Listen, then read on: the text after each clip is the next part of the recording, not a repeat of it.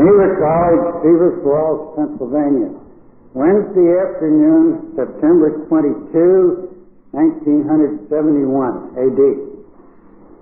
Bible 324, Biblical Archaeology, second period of the course, continuing and concluding the study of digging up the past by Sir Leonard Woolley. Okay, please uh, And before we wait a few minutes see if Mr. Herschel gets here, I want to show you a couple of books. Did anybody get um, the testimony of the spade out of the library? Well, it wasn't there yesterday, and I thought maybe some of this class had gotten it. If not, it's been stolen. library staff can't find it. What we need is a spade to dig up who took this book. And, uh, hi. Uh, it's a good book. Maybe we can recover it or get another copy later. But I did bring two books here, and I'll pass them around. You can take a look. God's Graves and Scholars by Ceram. This is the one I mentioned last time. And uh, in case you think nobody has read this, because there's no names in here except the two, this is a new copy. The library had one, and I think that one must have been liberated by somebody who believes in free enterprise too. But anyhow, this is the new one of the same book. And uh, you won't have time to look this over very thoroughly, but the part in here that is of greatest interest is the part about the tomb of Tutankhamun, and I'll stick a stick a clip or something in there to see the place. Some of these some of these pictures here of the excavation of King Tut's tomb. This book, you must realize, is not written from the Christian standpoint of Geneva College, but all the same, it's a very worthwhile book. And God's grace and strong. And uh, since I was unable to find Geoffrey Bibby's book, The Testimony of the Spade, that shows the portrait of the earliest known inhabitant of Denmark, and some other very interesting pictures in there. I got a different one. This is a new book, and this is absolutely new. Nobody ever got this out till I did. Just new. The date of publication of this book is 1969. Prehistoric Europe from the Stone Age to the early Greeks. Now this book is very interesting, well written, well illustrated, and written completely from an evolutionary point of view. Therefore, um, you take uh, not an aspirin tablet, at least a grain of salt, and you read this book. You don't have to swallow the author's worldview. On the other hand, you can learn a great deal from a book of this kind. And he has many pictures here. It's, uh, it's uh, certainly not the whole story about prehistoric Europe, but it's a rather interesting book and uh, quite a bit about the painted caves like Lascaux and Altamira. And these are a romantic story in themselves. Too.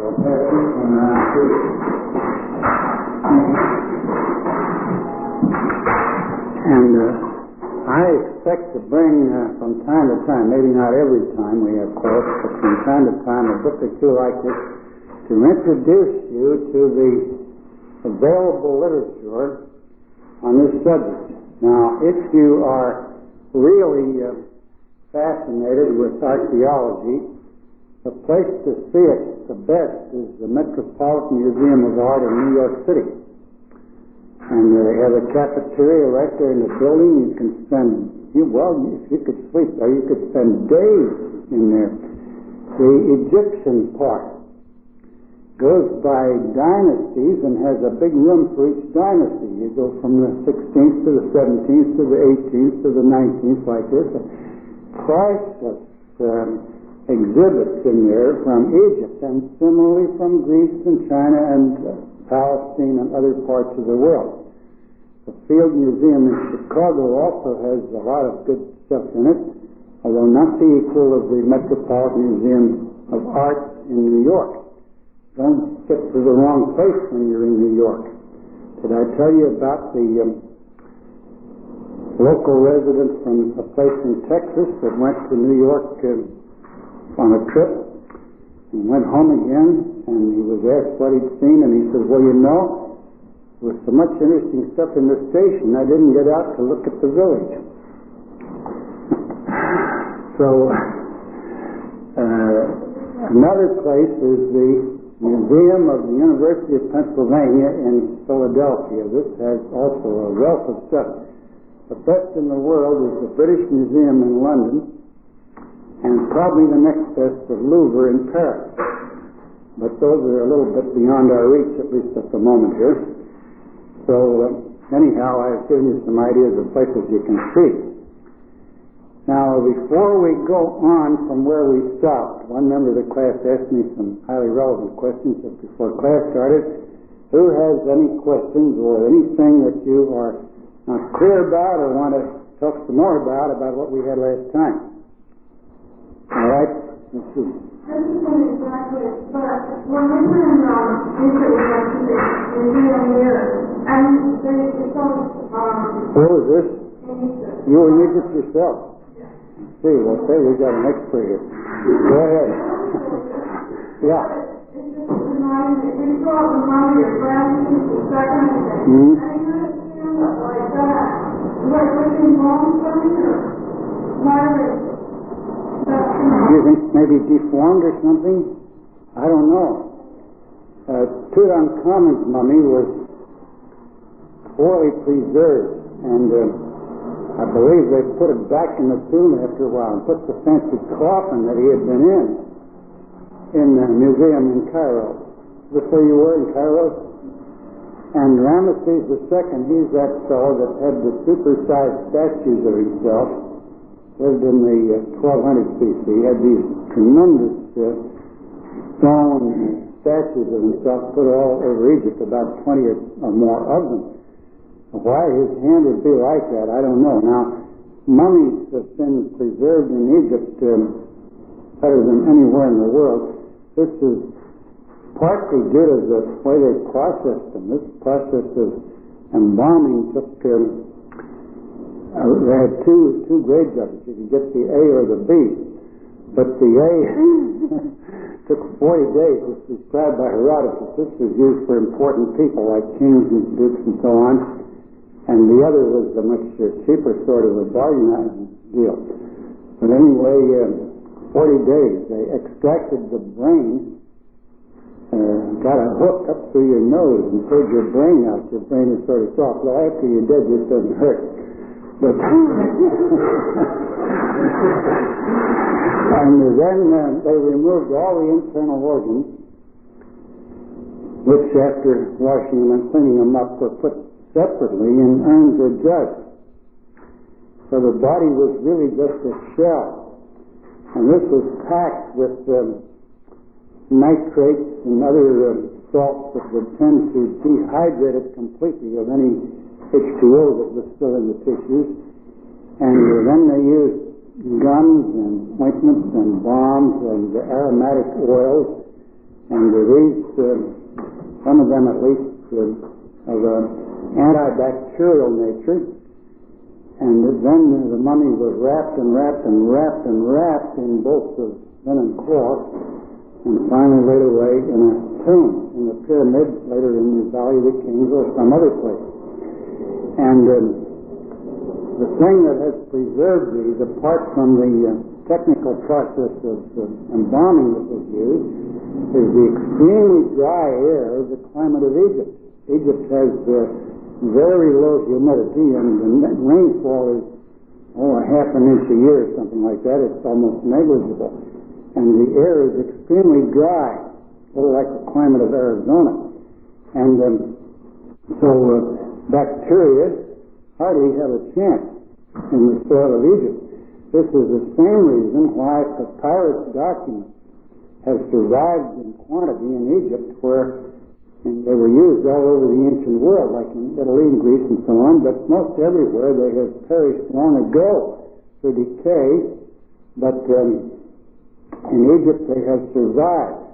Now, papyrus, we'll take that up later, but this has about the durability of blotting paper. That's about how strong it is, and it's extremely perishable. It's a vegetable product. And um, this was preserved in Egypt. One place, um, an archaeologist, uh, not too many years ago, in the 1920s, I believe, was working in Egypt, and he thought he knew where to find the papyrus rolls of uh, ancient date that would have priceless information, and uh, he dug for them in the sand, only to find the place where he was digging was a cemetery of sacred crocodiles. Now you realize that crocodile in Egypt is divine and has to be treated with due respect and sacred crocodiles which had been properly embalmed and the insides of them had been stuffed with papyrus rolls.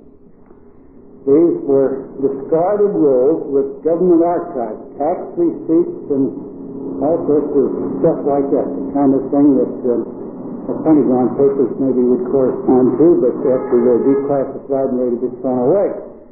And so this man was, uh, actually what happened was he, he uh, dug and, and found a crocodile and was so mad he picked it up and slammed it on the ground like that because he was mad and it broke in two. And here were the rolls of papyrus on the inside. From the Greek period, that would be uh, the last 300 years before Christ, after Alexander the Great.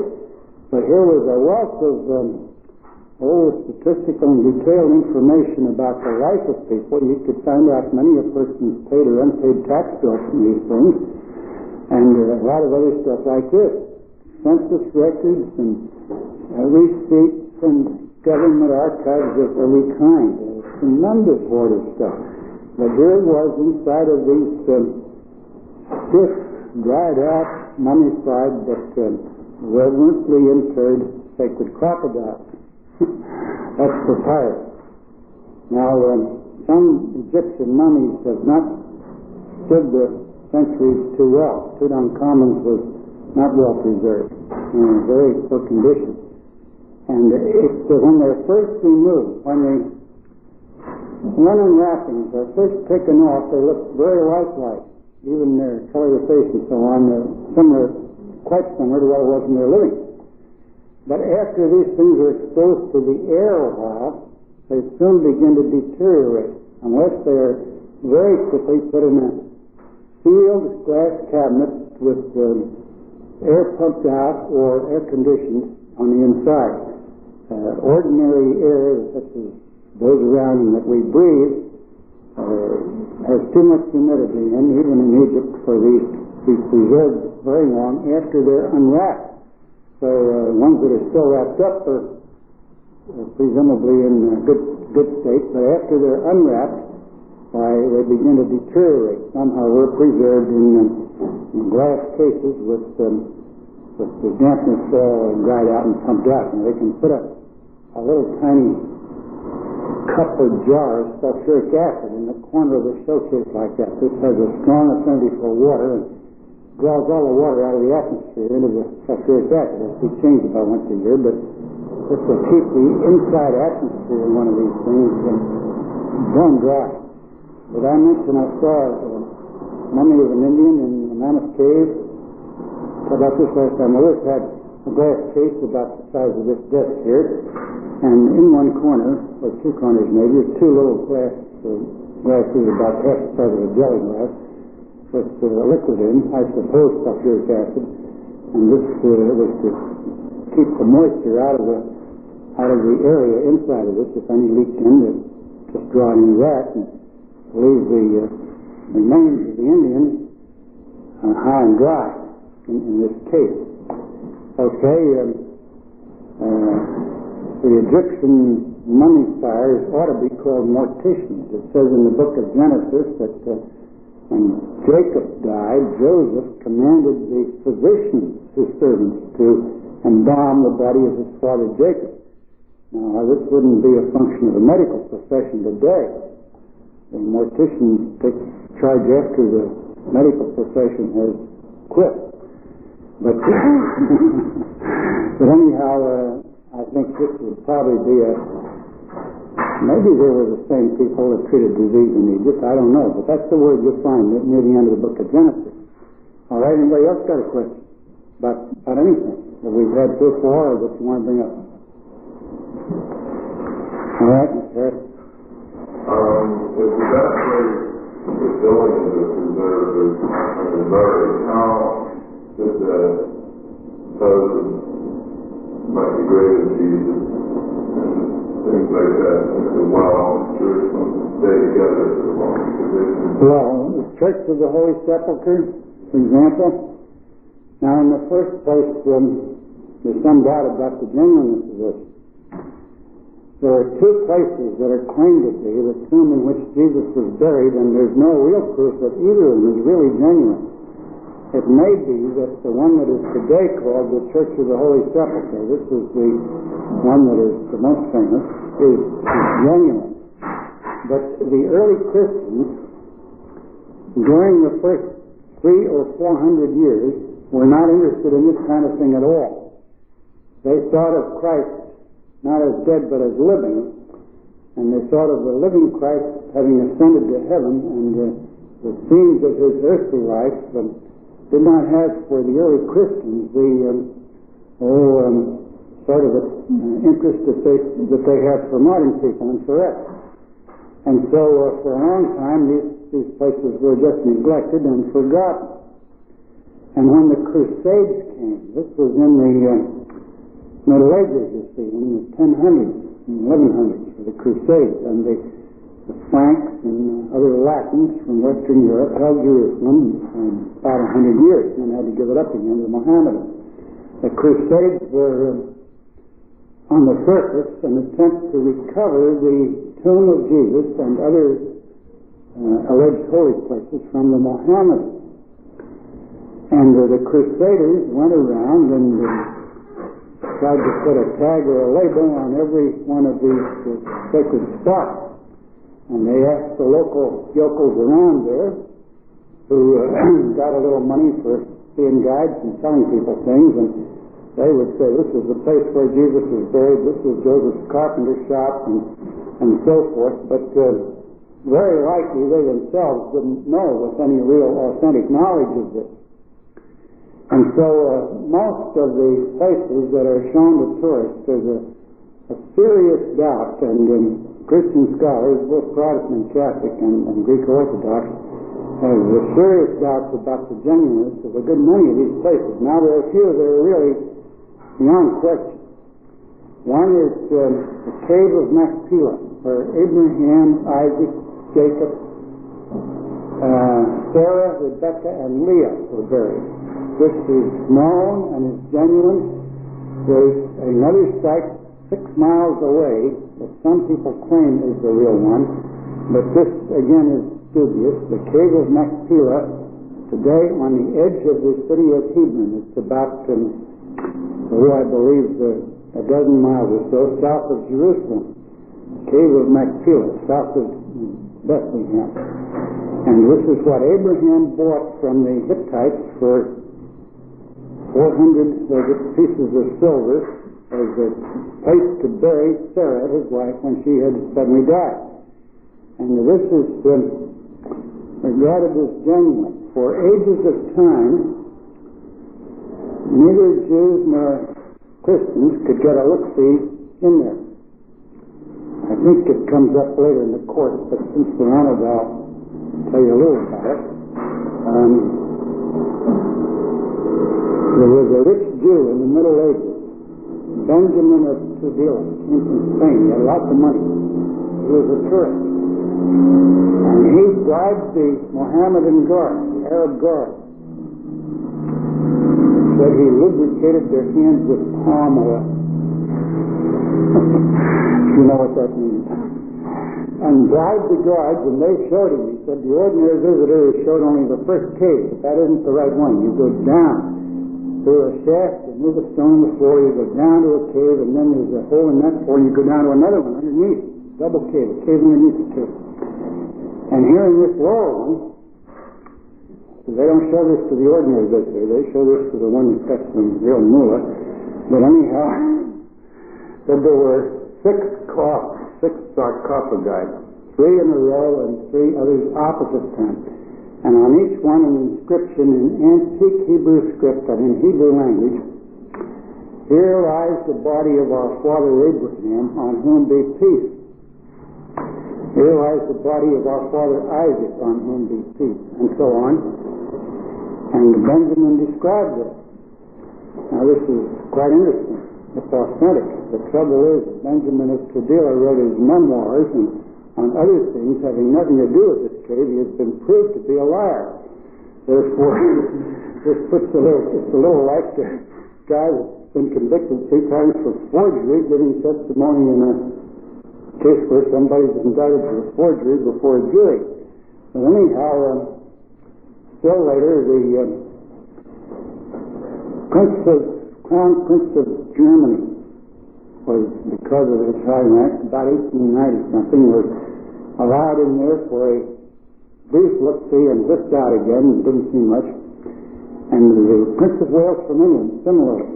Of them evidently saw much. And during World War I, when the British were fighting the Turks, they're coming up from Egypt and going northwards um, under General Allenby, the battlefront had gone past this place at Hebron. And a British officer was looking for a Turkish prisoner that had escaped. And it was his fault that this laddie had escaped, so he had a kind of a vested interest in catching him again if he could. And he uh, went here, the Arab guards had fled because they were afraid of the battle. And it was unguarded and open, and he went in and I believe uh, skimmed clear down to the second cave, lit a match or two and looked around, didn't see his man and got up again and went away, only to find out at dinner that evening that he had missed the chance of a thousand years to find out what was inside the cave of Machpelah. And uh, the next day the Arab guards were back and they've been there ever since until the Jews took it over in 1967, the Republic of Israel. And um, then, well, even before the Israelis took it over, the Arabs under the kingdom of Jordan loosened up a little bit and allowed photography, color photography, in the upper cave, but not in the lower cave, I believe. National Geographic had some excellent photos, and I'll bring them to show them to you when the time comes, of the upper cave. Now, nobody wants to take the bones of Abraham and put them in a case in the British Museum. This would be sacrilege from the standpoint of three religions, Jewish, Mohammedan, and Christian. But I don't think, you think it would be sacrilege to allow a little photographing in that cave? Do you would, Mr. Mann? No. I don't think so. But the Mohammedans have been um, oh, extremely um, sort of stubborn and kind of narrow-minded about this. The Israelis may be much more uh, modern in their thinking about things of this kind. Now, anybody else a question? Uh, uh, this is one place that's genuine. Another that is almost certainly genuine is the well of uh, Joseph that Jesus drank out of at the time of, or Jacob's well rather, the time of when he asked the Samaritan woman for a drink near Shechem, near Mount Gerizim, the Samaritan. This is still there. It still has drinkable clean water at a depth of 20 or 30 feet and is believed to be really genuine. And um, of course, the, the, the retaining wall of uh, Herod's temple is genuine, but just a few. Yeah, Mr. Knight. Well, it's uh, known to be genuine because of um, an unbroken tradition about it and no evidence to the contrary. This doesn't absolutely prove it, but uh, if there's no other well anywhere in the area that anybody could claim was Jacob's well, and they do claim that this one was, why, that would be at least uh, kind of evidence. Now, the book on Palestine uh, written about a hundred years ago, before modern archaeology really began, but the Land and the Book by a man named Thomson when Palestine was still in Turkey, a lot of interesting stuff in it. And he tells how at Joppa, this is where Peter had raised Dorcas back to life. Remember that story in the book of Acts? Uh, they were digging for something or other in the backyard of the British consulate there and came across a human skeleton. And the local people immediately said, this is the skeleton of Dorcas. So they gave it to a monastery of the um, Syrian Orthodox Church, I believe, branch of Eastern Orthodox, and they buried it with honors in their church cemetery, the monastery cemetery. And Thomson, the author, with his tongue in his cheek, says in favor of the idea that these were the real bones of Dorcas is the weighty consideration that there were no counterclaims whatever. If this was not the skeleton of Dorcas, whose was it, pray? now, of course, that doesn't prove a thing. And uh, the probability is it wasn't. Anyhow, that's what he said. Now, anybody else got a question? All right, now um, we picked up the, the of the one fascinating thing in Woolley's book is where he tells how they reconstructed, or on paper reconstructed, a temple of Egypt of which absolutely nothing remained but a concrete base. I'm reading that, and they found some little red lines on the concrete. Remember how those lines had been made as he as he uh, deduced it? Got uh, an architect's cord uh, been daubed with uh, somewhat sticky red paint, and stretch it taut, and then pull it up and let go, and it goes slant against the stone and makes a straight line. And uh, some of these were there where the stones had been removed, and they were able to retrace it, and even there were circular post holes outside, and some of them had slight fragments of decayed wood in them. And these were where the flagpoles had been with pennants on, which we know from pictures of other places were always found outside an Egyptian temple. So this is rather fascinating, a piece of real um, Sherlock Holmes detective work that they were able, with um, apparently nothing at all almost to go on, still with uh, logical reasoning step by step to figure out uh, with a fair degree of plausibility what that temple was and what it looked like and how, exactly how big it was and so forth. So uh, it shows how um, everything in the soil that's found almost tells a story if you know how to interpret it. Even things found on the surface. There's a Jewish archaeologist in uh, Cincinnati, Dr. Nelson Glueck. He's an expert on surface archaeology in the Kingdom of Jordan. Speaks Arabic. I don't know if he goes there very often these days, but he was, was picking up stones. They worked up to, and potsherds. They worked up to the surface. And he told a local Arab, said, uh, these broken pieces of pottery and these stones can tell me the story of the past. And this Arab sheikh said, and what do they say about the future? to which uh, Glueck said, only God can answer that one. All right, now uh, to determine great absolutely, what do we need? What is necessary for the absolute determination of, of ancient dates? All right, what is it, Terry? You got to have written records that can be tied in with something somewhere else that name people or events, or um, sometimes something like um, an eclipse, eclipse of the sun or moon. Some dates have been pinned down by this. The Emperor of China once had two court astronomers beheaded because they had failed to predict an eclipse when it occurred. They had been drinking tea and playing mahjong when they should have been doing their homework.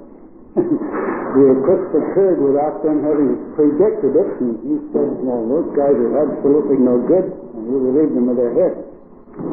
But where an eclipse is mentioned, this can be figured back by astronomy. You go to the planetarium in Pittsburgh, and they can uh, they can turn that thing backwards and show you what the sky looked like on any minute of any day in the past. Uh, the stars don't tell any fibs, and they work with uh, mathematical precision. And an eclipse can be not only predicted down to the hour and minute, but it can be figured backwards to the hour and minute.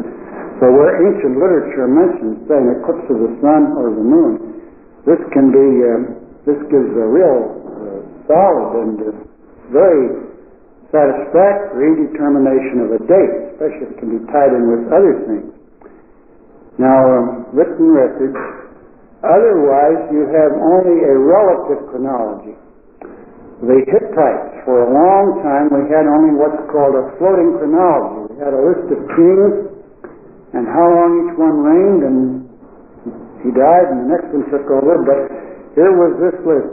It, it was internally consistent, but nobody knew exactly when this whole block of dates happened. You see, when did when do you how do you tie the beginning of it down to something? And uh, later on, further discoveries were made which tied this in with uh, gave cross ties to other countries like Egypt or Babylon or uh, some other country that enabled them to pin the whole thing down. And sometimes one discovery will take what was a floating chronology and nail it down to absolute world history.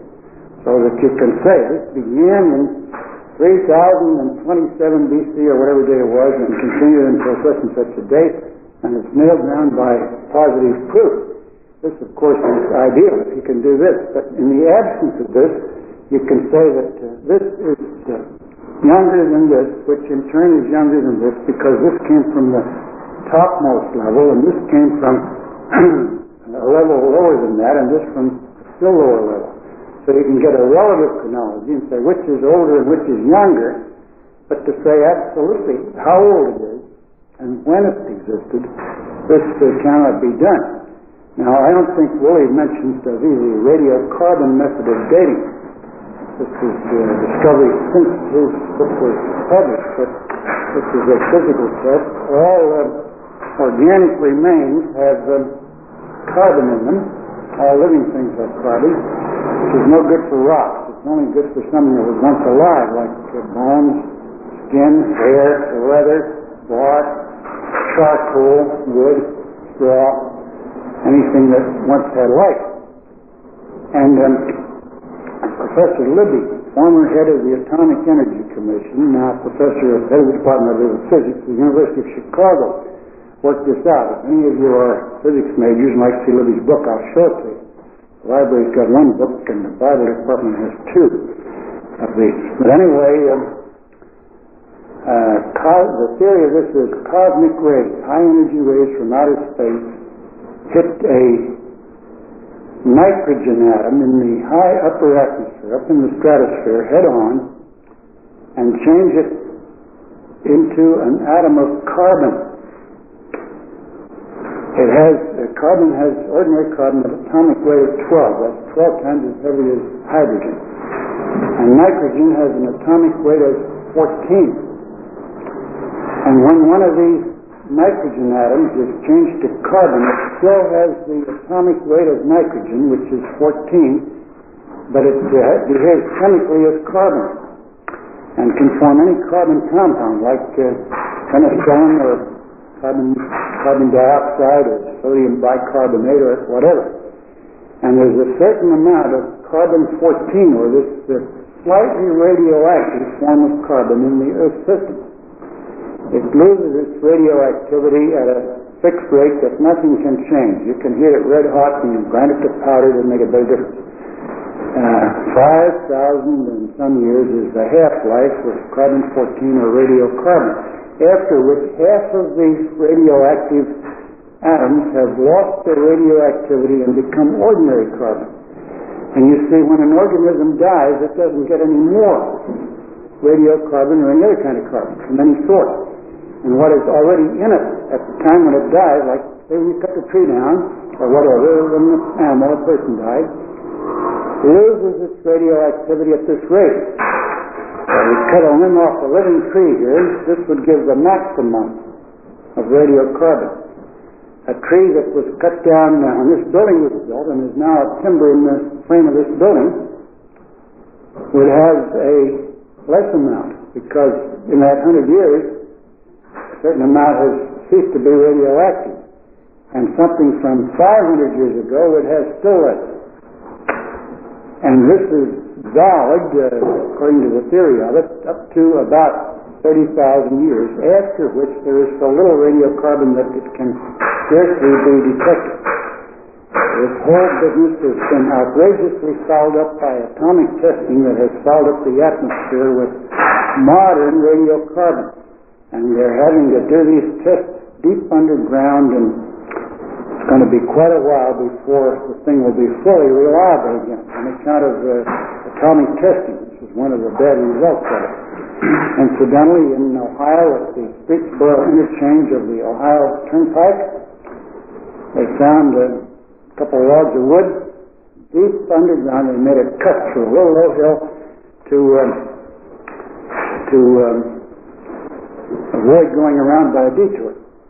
And uh, here, under many feet of um, sandy soil, they found a peat bog deep underground. It was undisturbed, obviously, by man. It was there from ancient times. And in this, a couple logs of wood. And this wood was, samples of it were properly collected and sent to Chicago and tested by the radiocarbon method. It takes two technicians and expensive equipment about a week, or 10 days to do. And they got a date for this of uh, 8,000 in some years, and uh, plus or minus a uh, statistical deviation of uh, a couple hundred. And the scientists could not believe this because this peat deposit had been dated by geology as 35,000 years old. So uh, something wrong. So they said, took another set of samples and did it all over again. This time they didn't get exactly the same answer, but it was almost the same. Still it was 8,000 something, plus or minus the standard deviation. So here was a cut down of 75% of what had been determined by historical geology. This proves, you know, that historical geologists aren't infallible. They aren't. now, this method is, is of great value of things um, that are not too terribly old. And the reliability of the method was established. People laughed at, uh, at uh, Dr. Um, what's his name, Libby, that invented this. It upset too many scientific apple carts. Too many things got to be rewritten. So they uh, more or less ignored him, or some even ridiculed him. But he is a real scholar, and he just uh, kept his cool and went on with his work.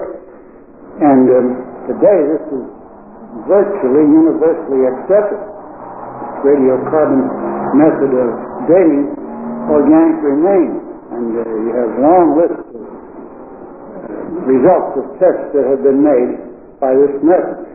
They uh, started with things of which the age was known. Here's a wrapping of an Egyptian mummy, and it is already known by historical records when this fellow lived and died.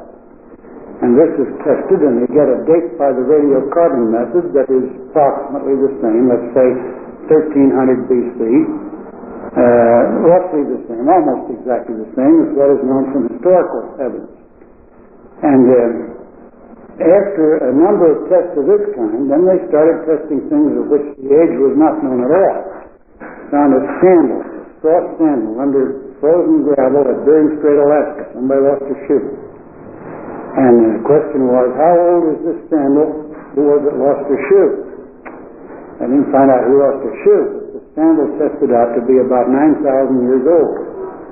One of the oldest shoes in North America. And uh, this was done by the radiocarbon method. Now this is um, quite authentic, I think, and has to be taken seriously until you get way up in the upper brackets, and then there comes an element of, let's say, uh, doubt or question mark about the uh, genuine authenticity of it. Now, if you have to have written records, however, to get anything beyond a real, really uh, only relative chronology. Woolley says, um, in the island of Britain or England, there's a vast amount of material on uh, the prehistory of the island of Britain, England and Scotland and Wales.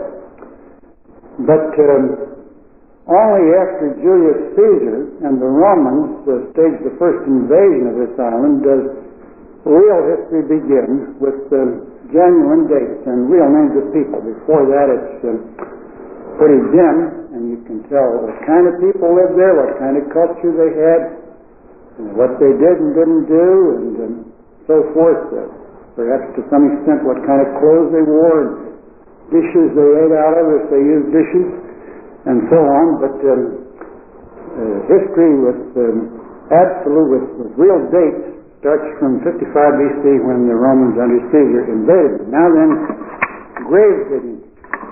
Why is grave digging a especially good source of archaeological material that the archaeologists uh, jump on this, pounce on this? Why would Mr. Brown, why would this be? Well, the ancient people, not only did they uh, the valuable artifacts that had with the people, that they had like gold rings and things like that, but they also thought that like people did in this life, they do in the next life. So even your common people, they bury their occupational tools and that, so they did all kinds of things. Now, it isn't the body or the skeleton that's buried in the grave that's important, really. Important to the person who was buried there, maybe. But uh, to the archaeologist, it's the things that were put in there with them. And uh, often uh, valuable objects. Of course, you realize that, um, well, why is it, this is question 23, that uh, graves often fail to provide what the archaeologist is looking for? Mr. Thompson, you any ideas on that? This is 23. Maybe the um, moistness the ground. Well, this um, would affect some things that would be buried, but uh, how about objects of gold or silver? Well, that's, uh, somebody's been there before, somebody beat them to it. And this is often true. Uh, you see, everybody knows that important people like kings or government officials or rich men had um, valuable objects buried in their graves. Well, naturally, there would be uh, some unscrupulous members of the community who would not hesitate to dig a grave up and get these things. Sometimes they'd cut a finger off a corpse in order to get the gold rings on it. They couldn't get off any other way. But uh, grave robbing was a common racket in ancient times. In Egypt, until fairly recently, there were two families that had secrets of getting into ancient tombs that were family secrets that they wouldn't let anybody else in on. This was their uh, sort of a patented lifestyle. But anyhow, uh, they would just bring these priceless objects out occasionally, a few at a time, and this way they stretched it out and, and it supported the family from generation to generation. Cash getting a little low, we'll go back to our secret graves and bring out a couple more gold cups or something. And um, this uh, kept them in money. This is, of course, illegal today in Egypt, and anybody doing this, or caught doing it, would face uh, very severe penalties. But uh, it was quite a racket while it lasted. Can't imagine an easier way to finance your family and send your kids to Geneva than uh, to be able to get the gold and silver when you want it out of somebody's graveyard. But anyway, uh, uh, often uh, the gold and silver have been removed and less valuable objects remain. However, the less valuable objects, this means less valuable from a cash standpoint. They might be very valuable from an archaeological standpoint and what they would tell about those people and their background. And you might maybe learn more from um, some weapons or a knife or something or a cup that wasn't made of gold or silver than you could out of these things that had uh, gems or uh, really valuable things of precious metal. Now, um, soil, water, and atmosphere in Egypt have had little effect. In countries where the air is damper and the rainfall greater, wood soon perishes. Ur the Chaldees, where Abraham once lived, has been thoroughly excavated, and this will come to later. Things made of wood have crumbled to a spider web. Just a little silvery film. It goes completely to pieces if you touch it. Anything made of iron has left only a trace of red rust or oxide. Bronze has corroded usually quite badly, and even silver has corroded. And gold, gold is chemically inactive. It does not react to weak acids in the soil. And gold, removed from the of air, for dusted off with a whisk and a toothbrush, and it shines bright and pretty like when it was put there 3,500 years and more ago. It's uh, amazing. Uh, gold is uh, uh, it keeps its uh, metallic character. Uh, in um, well, this has an interesting bearing on the question: Has Noah's Ark been discovered? There's a constant reporting of this in the religious press that uh, Noah's Ark, the remains of it on Mount Ararat, have been discovered, and if you just get the Turkish government to be reasonable and nice about things, we could get uh, the authentic uh, information. Dr. Bassett, any of you remember him? Called French here. He was a character, not anymore. But anyhow, uh, invited Mrs. Lucille Henry to go out horseback riding with him. She declined. but anyway, um, he went on a trip to Europe and came back from Paris with uh, something wrapped up in a Kleenex, which he told me was a fragment of the wood of Noah's Ark had been given him by a Frenchman who claimed to have chopped this out of the Ark on Mount Ararat. And he wanted me, if you please, just look at my rating, to send this to Professor Libby at the University of Chicago to have it tested by the radiocarbon method. And I said, Dr. Backert, they'll never test it for you. Your sample wasn't collected according to the approved technique to keep it from present day radioactive contamination and this ties up expensive equipment and the time of two technicians for days and days and, and they got more than they can do already and they'll never test it. Well, I'm from Missouri as to whether that was really from Noah's Ark. Uh, archaeologists are extremely dubious about this. Uh, that anything from as long ago as the time of Noah made of wood could have survived. To which the proponents of the Noah's Ark theory have a ready-made answer, which isn't easy to brush off either. They say, look here, it's been frozen. All these thousands of years, that's way up above the frost line. It's frozen year-round. More than 1,600, 16,000 feet above sea level. Three times as high as Pikes Peak in, Chicago, in uh, New Denver, in Colorado. And this is why it hasn't decayed or decomposed. Well, all I can say is I have an open mind and I'm willing to wait and see. Yeah, Mr. Harrison. Um, on some of these uh, simulators, here, the Yeah. how do they avoid, uh,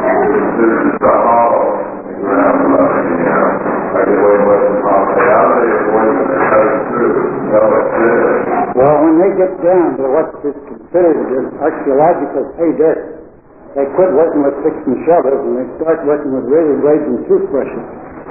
Very slowly and very gingerly. And get a thing like that out, for uh, to get the soil out that it was in that preserves the shape of it, an archaeologist might work days just on that one thing, very carefully. Like a dentist working on your teeth, you know. He doesn't take a pick and shovel. It just feels like it.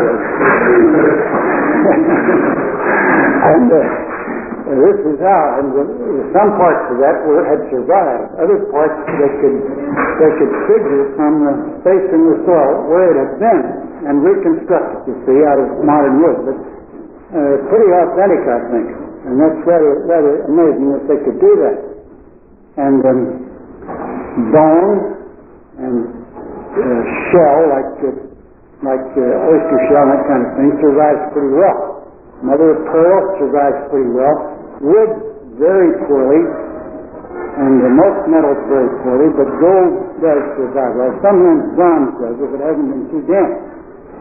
But this is, you see, uh, in addition to being a, uh, a science, archaeology is also a skill. Uh, you could have somebody that had been through dental school and learned all about dentistry, but had never filled a tooth for anybody he wouldn't have the skill. He'd just have the science. You could learn a book about how to swim, but you have to jump in the water and learn how to swim by getting wet. And archaeology is not only a science, but also a very highly developed technical skill. These people just have to get the feeling of it and the, the, the uh, real uh, practice to know to do this without just absolutely ruining everything. Would you like to be an archaeologist? There's a lot of it left to do. You know what the main hitch is? Money. And the next main hitch is politics. Stubborn government. They're suspicious. They'd call you an American spy. See? Uh, they'd call you an imperialist spy. All right, let's stop there for today.